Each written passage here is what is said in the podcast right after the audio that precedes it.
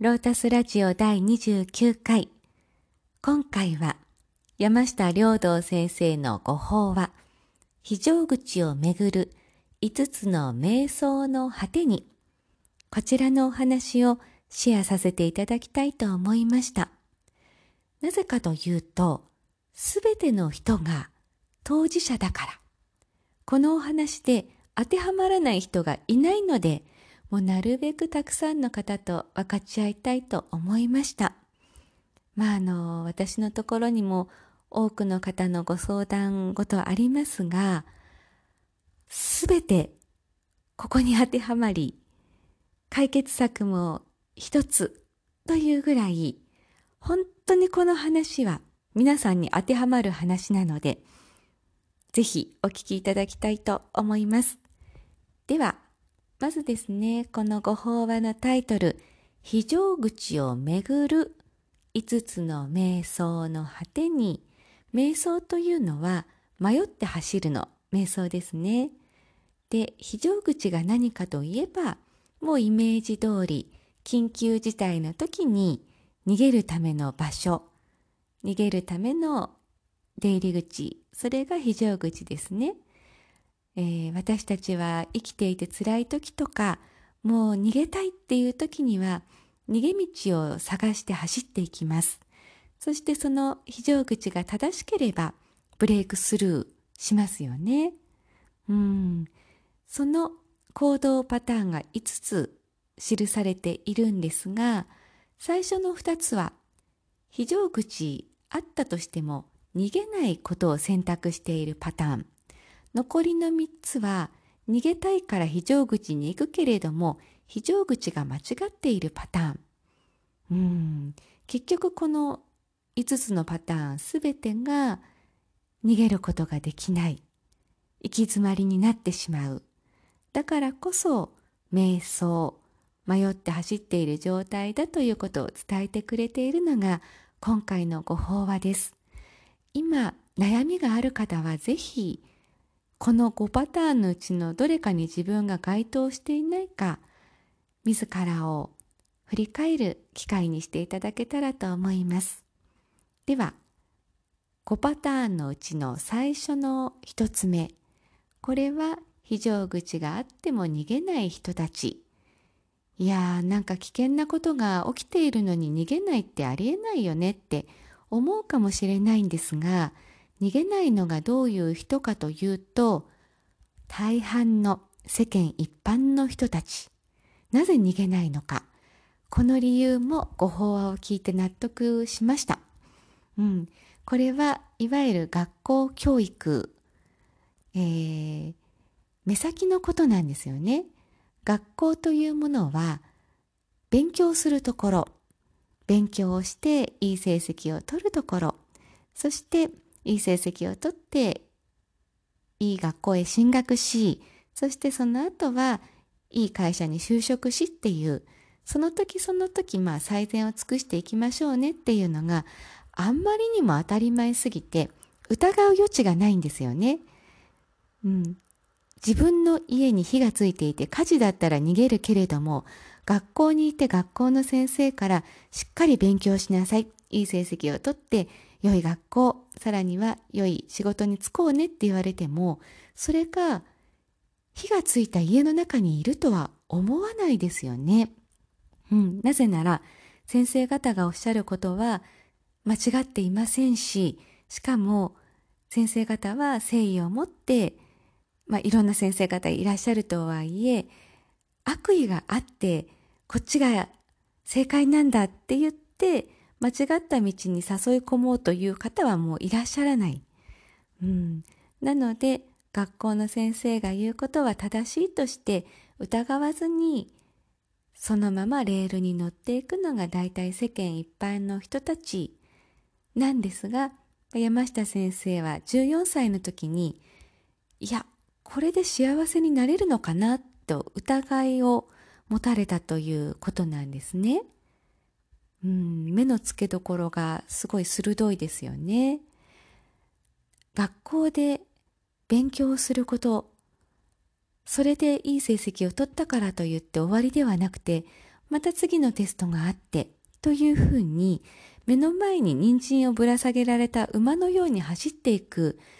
そんな状態を山下先生は見抜かれて、このままこの通りに行っても幸せにならないじゃないかと、確実に自分自身がこのレールに乗っていったら、自分にとってパラダイスが待ってるというなら喜んで乗りますけど、このままここに乗っていても、いや、ずっとキリがない。人参食べようと思ったらまた次々結局距離は縮まらないんだということに気づいてしまった。でも大抵の人は気づかない。なので逃げようと思わない。それはもう納得ですね。次に行きます。次の非常口あっても逃げない人のパターンは、どうせ火事だから逃げようと思ったって逃げられないんだっていう、もう諦め感ですよね。これもよくわかりますよね。なんかこんな人生歩んでいたって自分は幸せになれないって言って右往左往しても、どっちにしてもうまくいかないと、もうしょうがないと、この状況を受け入れるとしたら聞こえはいいですけれども、もうちょっと投げやりな感じで、もうこの社会からは逃げられないんだ。そしてどんなに頑張っても最後は死ぬんだし、死んだら終わりなんだっていう、そういう、やさぐれた気持ちもあると思うんですが、逃げないということを選択する。良い悪いではなく、今お伝えした2パターンが逃げない、非常口に行かないということを選択している人たち。あとの3つのパターンは、逃げる、逃げたい、だから非常口に行く。けれどもその非常口が間違っているっていうパターンですね。はい、間違った非常口、その1のパターンは、世間とはこういうものだと分かった、人間とはこういうものなんだというのが分かっている状態。私たちは不幸は嫌、貧乏は嫌、病気は嫌、死ぬのは嫌、幸せになりたいっていう、それは当たり前のことだ。OK、分かった。けれどもその当たり前ゆえに、その、不幸は嫌だって逃げ惑ってしまう、幸せになりたいと言って追いかける、そういった状態、そういう心持ちによって苦しくなっているんだと、冷静に客観的に状況を判断している。それゆえに、そういった心を落ち着かせようというアプローチに入る人たちですね。こういう方々は瞑想、それこそ迷う瞑想ではなくて、メディテーションの方の瞑想ですね。などをされる方々だと思いますが、冷静なんです。心によって私たちは不幸にも幸せにもなる。だからこそ冷静に、物事を一喜一憂しない、反応しないということを試みる人たち。一見すごく筋が通ってますよね。求めることによって苦しくなるんだから求めるのをやめる。一喜一憂するから苦しみも生まれる。だから一切物事に反応しないっていうことを選択し、それが逃げ道となると思ってやっているけれども、それは違うんだよということ。これはですね、言われないとわからない、なかなか。私自身も教えていただいて、なるほどそうだなと思ったんですが、私自身反応しない練習を散々しました。やっぱり僧侶なんでね、起きる出来事に一喜一憂するのではなく、心を禅定、定めてですね、そして、反応しないことによって、自分自身が不動のものになる。人生地に足がついて、ドーンと構えて人生を送っていけるような、その状態になることが、苦しみから下脱する、人生を豊かにすると思っていたんですね。けれどもそれはできない。なぜかというと、私たちは反応するようにできているからなんだと。そう言われるまでわからなかったですね。だって実際ブッダ各社高僧の方々何かは皆さんも悟りを開かれていますから、反応しないことができている人たちいるじゃんって思ってしまってて、だから私ができないのは私が未熟だからと思っていました。けれども人間イコールエゴとセット、そのエゴとセットの私たちがどんなに反応しないように頑張ってもそれはできないんだと。もうそういう仕組みだから。そうなんですよね。でもそう教えていただかないとどうしても心を穏やかにすれば反応しなくなるというふうに思い込んでしまっていました。これは山下先生が教えてくださった、分かりやすいお話なんですけど、私たちは苦しいのは嫌、幸せなのがいいというふうに自分にとって好ましい状態を渇望する、嫌なものを嫌悪する、その嫌悪と渇望によって苦しみが生まれる、渇望と嫌悪をやめましょうねと言われるとその通りだなって思うんですが、でもそのために反応しないようにするっていうのは、苦しみがある状態が嫌だと嫌悪してしまっていて、幸せになりたいと渇望している状態、そうならないこと、そういうふうに渇望しない状態を渇望しているという、結局やろうとしていることは渇望と嫌悪から逃れていない状態になっていると言われるまで気づきませんでしたが、本当にその通りなんですよね。なので私たちはどこまでも反応しないことができない、悟りを開いた人たちは人間のエゴの領域を越してるからこそ初めてなせる技であって、人間である限り反応しない練習をしてもそれは正しい非常口としてブレイクスルーすることができないという、間違った非常口その1でした。では次いきます。間違った非常口その2。これはですね、私の体は大自然と一つ、その私の体、これに関する説明がまだすごくわかりやすかったので、そのまま伝えさせていただくと、私たちは体の中に水がありますよね。水分、血液にしても水がある。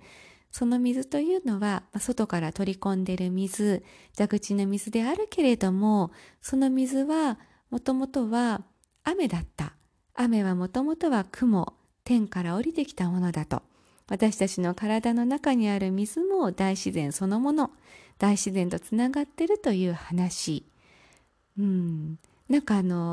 私という命は私自身の力で動かしているものではない、大自然の営みによって動かしていただいているものである、心臓一つとっても自力で動かしているのではなくてサムシンググレートですよね。もうよくわからないけれども偉大な力によって動かしていただいている生かされた命なんだ。なので doing、 私たちが何かするのではなく being、 ただあるがまま、それでもう私たちは十分なんだという話、本当によく聞きますし、私もしてきましたし、これによって非常口としてブレイクスルーできるならいいんですが、やっぱり最高の最高でこれはブレイクスルーにはならずに行き止まる時が来る。なぜかというと、私たちがつながってると思う大自然ですら有限だから。宇宙って無限のイメージがありますけど、これは私の友人の天さんという歌手の方が山口百恵さんのカバー曲のさよならの向こう側を歌われていたので、もうじっくりもう何回も何十回何百回聞かせていただいているんですが、その歌の歌詞の中に何億光年輝く星にも寿命があると言っています。大自然も宇宙も寿命がある。なのでまだまだ無限の世界ではないんですね。私たちが本当にブレイクスルーするのは有限の世界の外なんですね。なので、この非常口その2、大自然と一つ、doing ではなく being というのですら、ブレイクスルーへの道ではないということ。そして間違った非常口その3、私たち体は壊れるけれども、でも魂というものがあって、それはもう永久不滅なんだというような説明。で、梅干しを例えに教えてくださっていて、梅干しは、梅干しのね、梅肉の方は溶けてなくなりますけど、種は残るというように、私たちは体がなくなっても魂は残るという話。そうですよね。だって輪廻転生って魂がするって思ってる方多いですよね。でもこれ仏教的にはそうではない。私たちが限定されて固定される何かっていうのはないんですよね。で、この話、もう魂とか梅干しの種のような、もう実在する何か、個というのは個人、個体ですよね。はい、人弁に硬いと書く個はないって言っているのが仏教なので、便宜上魂という表現を使ったとしても、何か限定できる個があるわけではないというのが仏教の考え方なので、この魂説、いや死んだら終わりじゃないよね、魂があるよねっていうのも、そもそもそれは仏教としてはエラーになってる。なので非常口としてブレイクスルーはできないと。ここまでお聞きいただいてお分かりかと思いますが、有限の世界、私たちがイメージでここは絶対安心の涅槃の境地だと思っているものが誤解されているんですね。そして本当の非常口、それこそが涅槃寂静であって、その涅槃寂静というものは一切の苦がない境地、それは有限の肉体を越している、つまりエゴとセットの私、人間私以外の私という、エゴとセットの私以外の私という二重構造が分かっていないと、もうお手上げなんですね。なので瞑想し続けてしまう、迷って走り続けてしまう。なので私たちは私という子以外に大いなる源いるよねってよく聞きますが、その大いなる源とは大自然でもなく宇宙でもなく、別次元のフィールドがあるという、その別次元が涅槃寂静。なので涅槃寂静の理解が浅いと、有限のものをもってして、私たちがそれによって救われると勘違いをしてしまう。これは本当に私もしてきました。ちゃんと出家をして、師匠から学ぶことがない時には、大自然、宇宙が大いなる源であって、子としての私たちは、それは仮の姿なんだ。なので仮の姿では救われない、大いなる源とつながりましょうという、本当にまことしやかな話でしたが、その大いなる源への理解が浅かったということ。その浅い理解で人をリードしてしまうと、本当にミスリードをしてしまうので、